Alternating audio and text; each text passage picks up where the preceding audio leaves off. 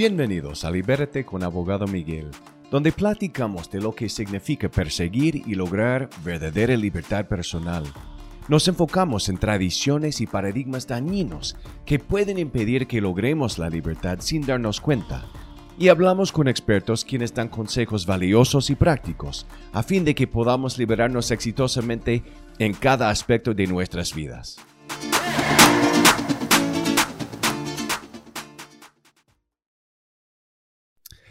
Buenos días y gracias por escuchar otro episodio del podcast Libérate con Abogado Miguel. Espero que estén aprendiendo mucho ah, por lo que está escuchando y espero que estén aplicando las verdades, los principios que estoy enseñando. Ah, si aún no lo han hecho, deben seguir el podcast o deben seguir el canal de YouTube, ah, deben indicar que le gusta, si puede dejar un comentario las estrellas. Eso ayuda mucho para que otras personas también se den cuenta que hay un podcast muy valioso que deben escuchar. Ahora, como he prometido antes, no siempre van a tener que escucharme a mí solo, ah, pero voy a invitar expertos quienes nos pueden compartir información muy importante para ayudarnos en nuestras vidas y en nuestra búsqueda ah, para la libertad. Hoy tengo ah, el privilegio de invitar a nuestro primer invitado, Miguel Gómez. Espero que le guste el programa. Bienvenidos a todos. Gracias por estar con nosotros hoy. Hoy es mi privilegio poder hablar con mi tocayo, Miguel Gómez. Miguel Gómez es un consejero financiero con una firma de manejo de inversiones en El Paso, Texas, donde da asesoría para ayudar a sus clientes lograr tanto la libertad como la independencia financiera. Miguel tiene un podcast, un podcast exitoso que se llama Dinero en Español y recomiendo que todos lo sigan y que apliquen los principios que Miguel enseña en cada episodio. Miguel, bienvenidos y gracias por ser el primer invitado en mi nuevo podcast. Excelente, excelente, con muchísimo gusto, Miguel. Bueno, muchas gracias por la invitación. Yo, yo sé que usted va a poder compartir información muy valioso ah, para los que escuchen el podcast, pero primero quiero hacerle algunas preguntas para que ellos lo conozcan y, sepan quién es. Así que, ¿nos puede decir, por favor, de dónde es originalmente? Yo nací en la Ciudad de México. Eh, ahí nací, luego viví en Querétaro, también en México y vivo en El Paso, Texas desde hace aproximadamente 13 años. Qué bueno. Y si nos puede decir, e-, en este podcast nosotros tratamos de platicar de los principios que pueden ayudar a cualquier persona lograr o acercarse más a la libertad completa. ¿Nos puede decir, en su opinión y basado en su experiencia, cuáles son los principios que usted ha vivido o ha aplicado en su vida para ayudarle a llegar donde está ahora mismo? Gracias, gracias. Excelente pregunta. Yo creo que varias. Uno es el compararte únicamente con uno, contigo mismo, contigo misma, no buscar compararte con los demás. Es muy importante. Otro, buscar el desarrollo personal y profesional siempre. Eh, crecer, aprender, eh, ser cada vez mejor en lo que hago. Otro es tener bien claro qué es lo que quiero, tener bien claras mis prioridades y mis valores em, y trabajar al respecto. algo también bien importante es saber a qué decirle sí y a qué decirle no, pero sobre todo a qué decirle no. Qué bueno, gracias. Y, la última pregunta que tengo antes de entrar en el tema principal. ¿Cómo es que usted decidió ser consejero financiero? Pues son... Yo vi mi historia familiar, mi abuela materna, la mamá de mi mamá, y cómo trabajaba, gastaba, disfrutaba su dinero, disfrutaba sus cosas, pero quizá lo disfrutaba además tanto que vivía endeudadísima, con muchas deudas. Entonces, pues de ahí pensé, bueno, yo no quiero repetir eso. Y ya después aprendí que existe y que a final de cuentas, te voy a ser bien claro, bien honesto aquí, sí lo repetí, al principio me endeudé muchísimo innecesariamente. Y luego aprendí la, la, pues que esta industria existe, que existe la posibilidad de enseñarle a la gente, de educar a la gente, de ayudarle a la gente a mejorar la manera en que usa su dinero. Entonces, desde el momento que aprendí que esa era una posibilidad profesional, pues me involucré en eso y, aquí sigo. Qué bueno, usted habló en esa respuesta de, he compartido cuatro principios básicos que se tienen que entender para acercarse a la libertad. Es educarnos, disciplinarnos, o sea, tratar de vivir lo que estamos aprendiendo, después esforzarnos, poner el esfuerzo para lograr nuestras metas y eso nos ayuda al final liberarnos, pero después tenemos que repetir lo mismo, este ciclo, vez tras vez, ¿verdad? Sí, es un proceso, es un proceso eh, en el que, bueno, te pones una meta o me pongo yo una meta, la alcanzo, bueno, ¿qué sigue? Una meta diferente. No digo una meta más grande, digo una meta diferente. Claro. Y para, para alcanzar esa meta diferente, muy posiblemente necesito hacer cosas diferentes que las que hice para alcanzar la primera meta. Y como ya he dicho, tiene que escuchar el podcast de Miguel Gómez. Él habla de lo que es una meta verdadera, que tiene que ser medible, ah, tiene que ser específica. Hay muchas cosas, entonces debe ah, escuchar los episodios para que sepan cómo fijar una meta buena para ayudarle a lograr la, libertad financiera. Y eso ah, me llega a la primera pregunta a ese tema. Para usted, ¿qué quiere decir o qué es lograr la libertad financiera? Libertad financiera es tener la capacidad de decidir qué hacer con tu dinero. Y bien claro, bien importante, tener la capacidad de decidir qué hacer con tu dinero. Y aquí no importa si eres rico, si ganas mucho, si ganas poco. Estoy hablando de la capacidad de ejercer tu libertad en la manera en la que usas tu dinero. Entonces, ¿cómo es una forma? Bueno, a final de cuentas, no importa si ganas mucho o poco, tú decides en qué vas a gastar ese dinero que estás recibiendo. Pero vas a hacerlo conscientemente. Eso es libertad, hacer, tomar tus decisiones con conciencia de saber, ¿sabes qué? Quiero comprarme eso, cuesta tanto, ok, me lo voy a comprar. Y te lo compras. O sabes qué, me lo voy a comprar, pero no tengo dinero para comprármelo. Bueno, quizá me tenga que endeudar. ¿Se alinea con mis valores? ¿No se alinea con mis valores? Sí se alinea con mis valores, ok. Entonces luego no me voy a estar quejando de que tengo que pagar esa deuda, porque esa deuda es consecuencia de lo que yo quería Qué bueno. Y usted distinga correctamente entre la libertad financiera y la independencia financiera, ¿verdad? ¿Nos puede explicar rapidísimo la diferencia? Y, como lo, entiendo yo por los episodios que he escuchado, la libertad tiene que venir primero. Claro, absolutamente. La libertad es tú tienes la capacidad de elegir en qué gastas, en qué ahorras, en qué inviertes, qué compras, qué no compras. Eso es libertad. El que nadie más te diga en qué usar tu dinero. Independencia es, bueno, ya elijo yo con total, soy libre, libre, soy independiente de tener un trabajo fijo, de tener un sueldo, de tener, de intercambiar mis horas por dinero. Si lo hago, lo hago porque lo quiero hacer, no porque necesito hacerlo. Entonces, independencia es trabajar porque quieres, no porque necesites. Independencia es, si quieres levantarte a las 3 de la tarde el lunes, pues te levantas a las 3 de la tarde el lunes porque todas tus necesidades básicas están cubiertas. Tienes dinero que está llegando de algún lado, a lo mejor tienes propiedades, a lo mejor tienes inversiones, a lo mejor tienes una empresa que vendiste y que todavía te están pagando dinero de esa venta, por ejemplo. Entonces, eso para mí es la independencia, el tener la capacidad de decidir qué hacer con tu tiempo sin necesitar, sin, necesitar vender tu tiempo por dinero.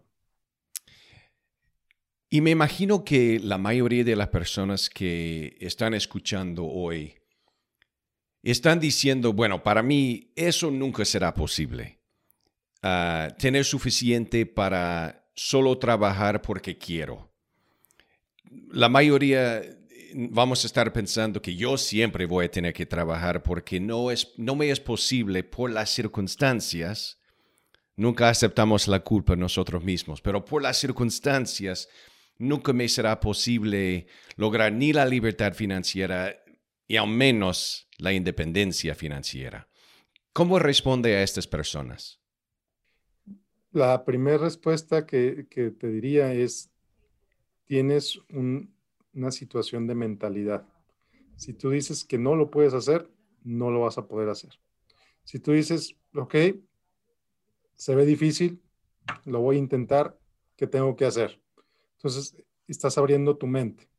Pero si de entrada dices, no puedo, pues no vas a poder porque ni siquiera lo vas a intentar, porque estás programado, estás, ya decidiste no poder. Estás tomando una actitud derrotista hacia tu situación. Cuando no, o sea, si tienes cerebro, si tienes capacidad de trabajar, si tienes vida, si vives en Estados Unidos, me digan lo que me digan, puedes hacer muchas cosas para acabar con eso. Entonces, basado en su experiencia y por lo que usted ha aprendido tras años de estudiar y, enseñar y vivir esos principios, ¿usted cree que es posible para todos lograr la libertad financiera? Es posible para todos los que estén dispuestos a hacer el trabajo que se necesita hacer. Eh, y otra vez, no importa si ganas el salario mínimo, no importa si ganas muchísimo dinero. No es cuestión de ingresos, es cuestión de la manera en que usas esos ingresos. Es bien importante tener eso bien claro. Eh, no importa si ganas 500 mil dólares al año y gastas 600 mil, pues estás cavando un hoyo financiero. No vas a poder salir de ahí por mucho que gastes muchísimo. Si gastas, por mucho que ganes muchísimo, si gastas más de lo que ganas, jamás vas a poder construir tu libertad financiera. Pero yo nunca voy a olvidar a una persona que conocí hace cuando empezaba en esto. Era una persona que ganaba el salario mínimo y ella estaba comprometida, comprometida a ahorrar al menos 25 dólares cada día que le pagara. 25 dólares son tres horas de trabajo, cuatro horas de trabajo, no lo sé pero ella estaba comprometida a pagarse a ella primero, antes de pagarle a todo lo demás. Además de eso, y por lo que estoy entendiendo, ah, llegar a lograr la libertad financiera o llegar a ser rico tiene mucho más que ver con ahorrar en que ganar más. Aunque ganar más es una de las cosas que sí podemos hacer ah, para aumentar nuestra capacidad de ahorrar pero es, son los ahorros que, son realmente importantes. Absolutamente. El, patrimonio se construye conforme tienes el hábito del ahorro y de la inversión. O sea, como te decía, no importa si ganas cientos de miles de dólares, si todo te lo gastas, no estás construyendo patrimonio, estás quemando dinero conforme lo recibes. Entonces, si dejas de trabajar, si algo te pasa que de pronto no puedes seguir recibiendo ingresos, ¿de qué vas a vivir? No importa si ganas muchísimo o si ganas poco. Y usted acaba de compartir un ejemplo de, la señora que estaba ganando lo mínimo, pero igual estaba comprometida a ahorrar dinero. ¿Cómo responde usted a la persona, y yo conozco muchos que dicen, yo no gano suficiente para poder ahorrar dinero? Les respondo dos cosas. Número uno, tres cosas. La primera, que tengan bien claro en qué gastan, que revisen exactamente, que sepan con claridad en qué gastan. La segunda, que gasten menos.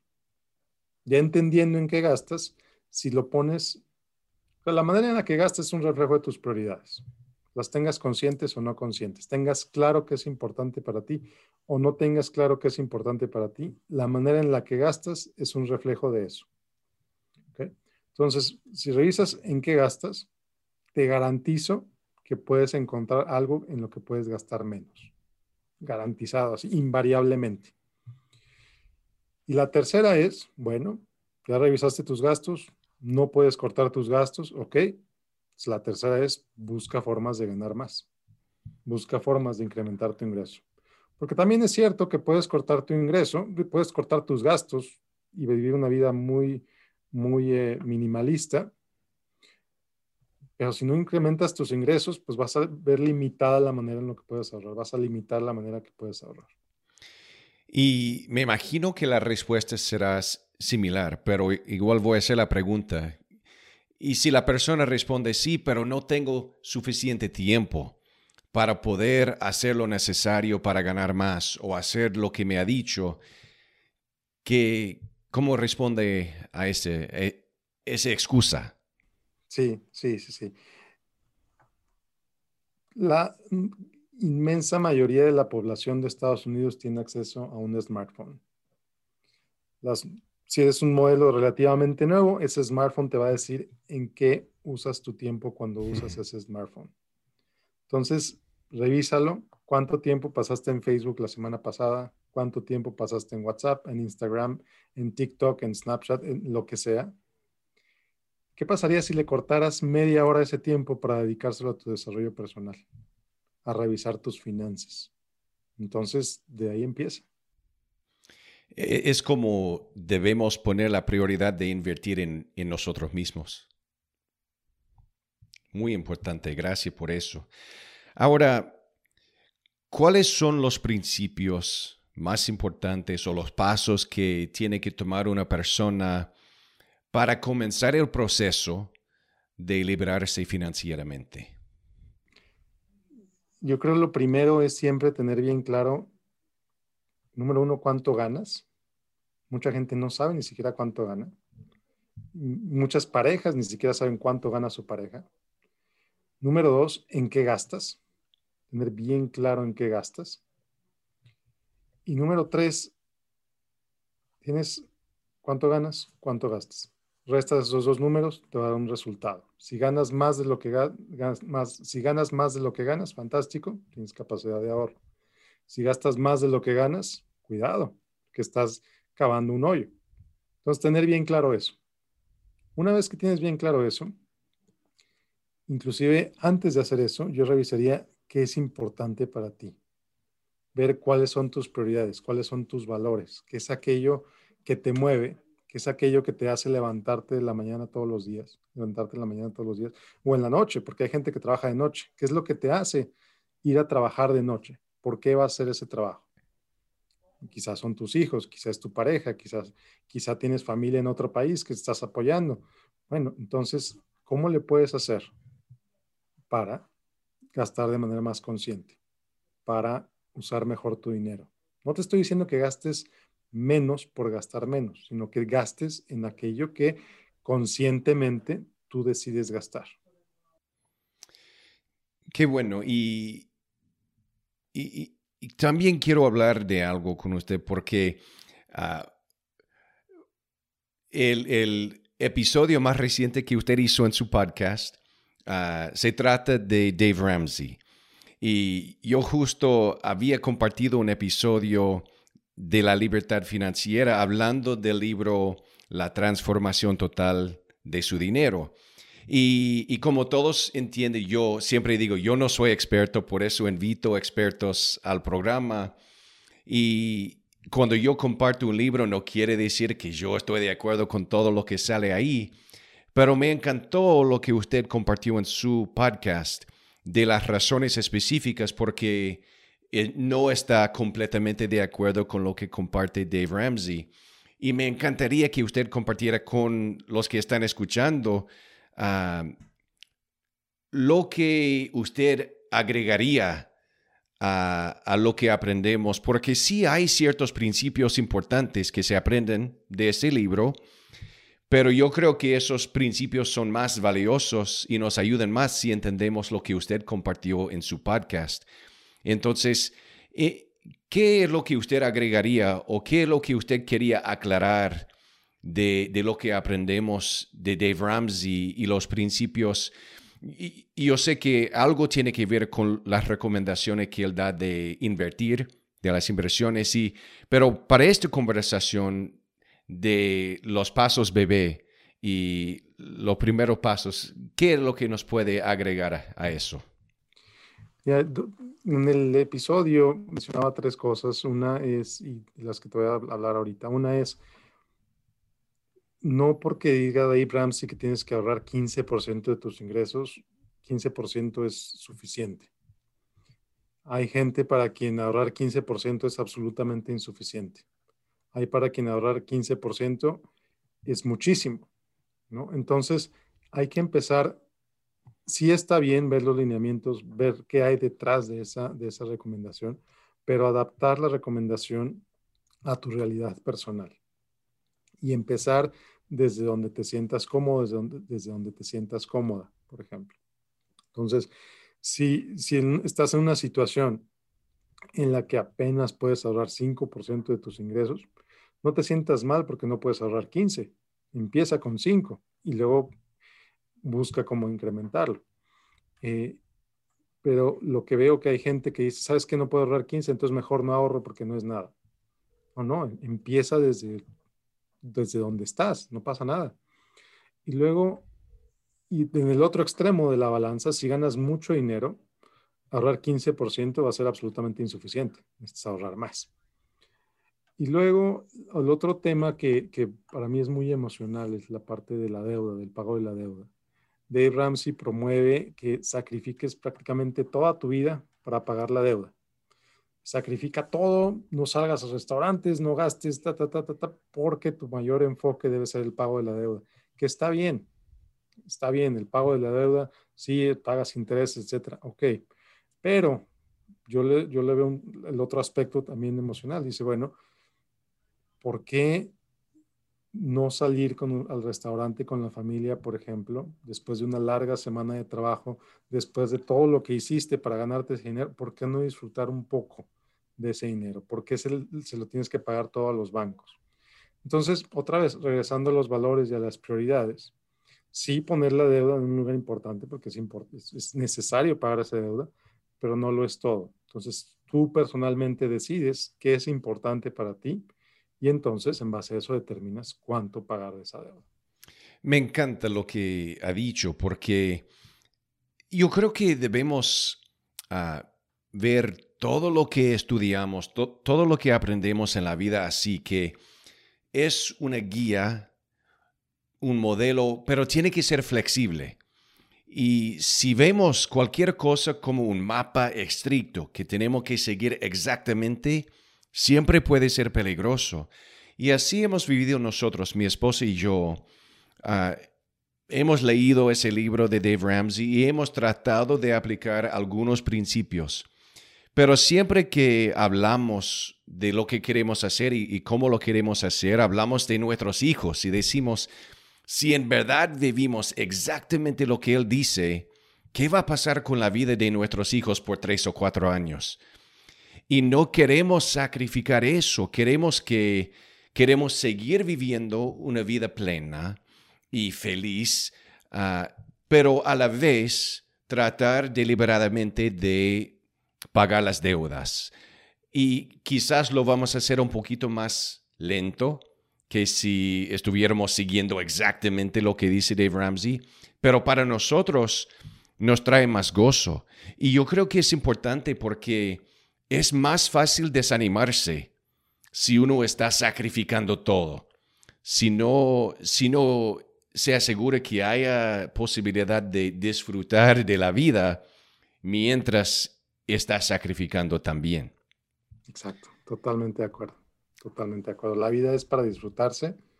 Eh, sí, la deuda se tiene que pagar, pero no tienes por qué sacrificar todo por, por pagarlo. Totalmente de acuerdo. Ahora, por lo que he escuchado, usted ah, en, el episodio hablando de Dave Ramsey, pero también en otros, usted sí está de acuerdo que es importante tener un fondo de emergencia, ¿no? Absolutamente, total y absolutamente de acuerdo. Dave Ramsey sugiere empezar con mil dólares. Fantástico, empieza con mil dólares. Empieza que tu primer meta sea acumular mil dólares eh, y que no vas a tocar esos mil dólares a menos que sea una emergencia. Entonces, absoluta y totalmente de acuerdo, sí. Aparte de los mil dólares, porque si estamos siendo honestos, mil dólares no nos va a alcanzar si estamos hablando de ahorros reales. Pero para una emergencia, sí, nos puede ayudar bastante.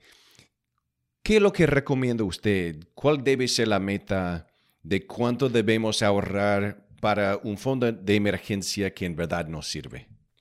Un fondo de emergencia sugiero tener entre tres y seis meses, y aquí lo que sigue es bien importante, de gastos esenciales. o sea, y para esto tienes que saber cuánto gastas y cuáles gastos son esenciales para ti. ¿no? Entonces, entre tres y seis meses, hay gente que se siente cómoda con tres, hay gente que se siente cómoda con seis. Yo conozco a alguien que me dijo, Miguel, yo necesito un año. Fantástico, un año. Un año de gastos, no sabes qué va a pasar, pierdes tu trabajo, eh, algo pasa en tu vida que pronto dejas de recibir ingresos. Ahí está ese dinero y es el dinero que, sabes que te peleaste con tu jefe, eh, renuncias a tu trabajo y ahí está, ¿no? Por ejemplo. Eh, entonces, depende de la realidad personal de cada quien. Mínimo tres meses así que the sky is the limit. Qué bueno. si una de las cosas que usted compartió ah, en, su podcast es que hay que balancear ah, el riesgo de las inversiones con lo que está pagando con las deudas. Y la lección que, que para mí me llegó fuerte fue, es importante hablar con un experto para evaluar su situación personal, para decir, ok, esas son las deudas que tengo, eso es eh, el interés que, que tiene cada deuda, y después, esas son las opciones que tengo para las inversiones que podrían estar aumentando más interés del interés de las deudas. Y el, experto ah, puede asesorarle y ayudarle a tomar una decisión que es posible que sí, le conviene más pagar las deudas primero, pero a lo mejor le conviene más a usted invertir parte de su dinero y poco a poco ir pagando las deudas también. Claro, y tener bien claro cuál es la tasa de interés. Siempre le digo, Siempre digo en el podcast que si, si tienes tarjetas de crédito que te cobran 20, 25% de interés, difícilmente vas a encontrar una inversión que te garantice 25% de interés de rendimiento. Difícilmente, no existe. Entonces, es buena idea pagar esa deuda. Ahora que si tu deuda es de 3%, posiblemente sea relativamente sencillo encontrar inversiones que te generen 3%. Entonces, o más de 3%. Entonces, ¿qué conviene más? En ese caso, conviene más invertir que pagar la deuda. Bueno, usted nos ha dicho que algunos de los pasos más importantes o principios que debe, debemos tomar para acercarnos a la libertad financiera es, primero, estar seguro que sepamos de nuestros gastos y de lo que estamos ganando. Y debemos tenerlo bien claro y comparar si estamos ganando más de lo que gastamos y después podemos tomar una decisión de cómo empezar a ganar más, gastar menos o los dos y después viene un plan de hacer los ahorros. ¿Hay algo más que usted podría recomendar antes de terminar hoy que usted cree que todos tienen que entender ah, para poder ah, acercarse o lograr la libertad financiera? Creo que algo bien importante es no tenerle miedo a ganar más. Hmm. No tener miedo a ganar más dinero. Eh, ¿Cómo puedes ganar más dinero en tu trabajo? Aprendiendo más cosas, haciéndote más indispensable para tu compañía, por ejemplo, generando más valor para tu compañía, generando más valor para tus clientes, generando más, aprendiendo más cosas. Por ejemplo, alguien que tiene una florería aunque ya hace arreglos muy bonitos, fantástico. Bueno, ¿qué pasaría si esa persona va y toma un curso para hacer arreglos todavía más bonitos? Pues esos arreglos los podría vender más caros, podría generar mayor ganancia, ¿no? Entonces, siempre buscar, como con lo que empecé el podcast, eh, eh, siempre buscar cómo ser cada vez mejor para ofrecer cosas de mayor valor, que te paguen más y que te permitan eh, tener una mayor capacidad de ahorro e inversión. Qué bueno. Miguel, muchísimas gracias por su tiempo, por compartir la información que ha compartido. Si los que están escuchando lo quieren encontrar por el Internet, por Facebook, ¿cómo lo pueden encontrar? Ya pueden poner en, Google Miguel Gómez, consejero financiero, o en Facebook, es facebook.com, diagonal Miguel Gómez, consejero. Y mi podcast se llama Dinero en Español, lo encuentran en todas las plataformas. Qué bueno. Y recomiendo que lo sigan, que más de solo escuchar lo que enseña, que aplique las verdades que él enseña, porque escuchar no sirve para nada a menos que estemos aplicando lo que aprendemos. Miguel, gracias por su tiempo. Es que, eh, espero que pase un, buen día, buen fin de semana y le deseo mucho éxito. Miguel Tocayo, muchísimas gracias. Que tengas un excelente día. Muchísimas gracias por la invitación. Gracias, hasta luego. Amigos, la información que nos ha compartido es importantísima. Y lo que me gusta, si, si se fija bien y si escucha los otros episodios míos, él está enseñando los mismos principios. Él dijo que si nosotros no creemos que nos es posible lograr la libertad financiera, no será posible. Y yo lo he compartido también que ni podemos entrar en el ciclo de la liberación a menos que primero tomemos la decisión de creer que nos es posible. Después él dijo que tenemos que educarnos y después poner esfuerzo. Y con eso sí podemos lograr la libertad financiera. Van a ver con cada experto con quien hablamos que son los mismos principios. Es muy sencillo. Simplemente tenemos que estar dispuestos a aprender verdades y después estar dispuesto a disciplinarnos vivir de acuerdo con lo que estamos aprendiendo y poner un esfuerzo, dar un sacrificio. Y si lo hacemos, cada vez que, lo hacemos nos vamos a acercar más a la libertad. Y después tenemos que repetir el ciclo, fijar una meta nueva y hacerlo otra vez. Ah, me encantó lo que él compartió. Espero que les haya gustado también. Espero que hayan prestado mucha atención y espero que tengan mucho éxito en, su búsqueda para la libertad financiera. Si nosotros hacemos lo necesario para acercarnos a la libertad, sea libertad financiera, libertad emocional, cualquier otro tipo de, libertad, nos vamos a llegar también a la felicidad. Que pasen buen día, buen fin de semana. Les deseo mucho éxito. Hasta luego.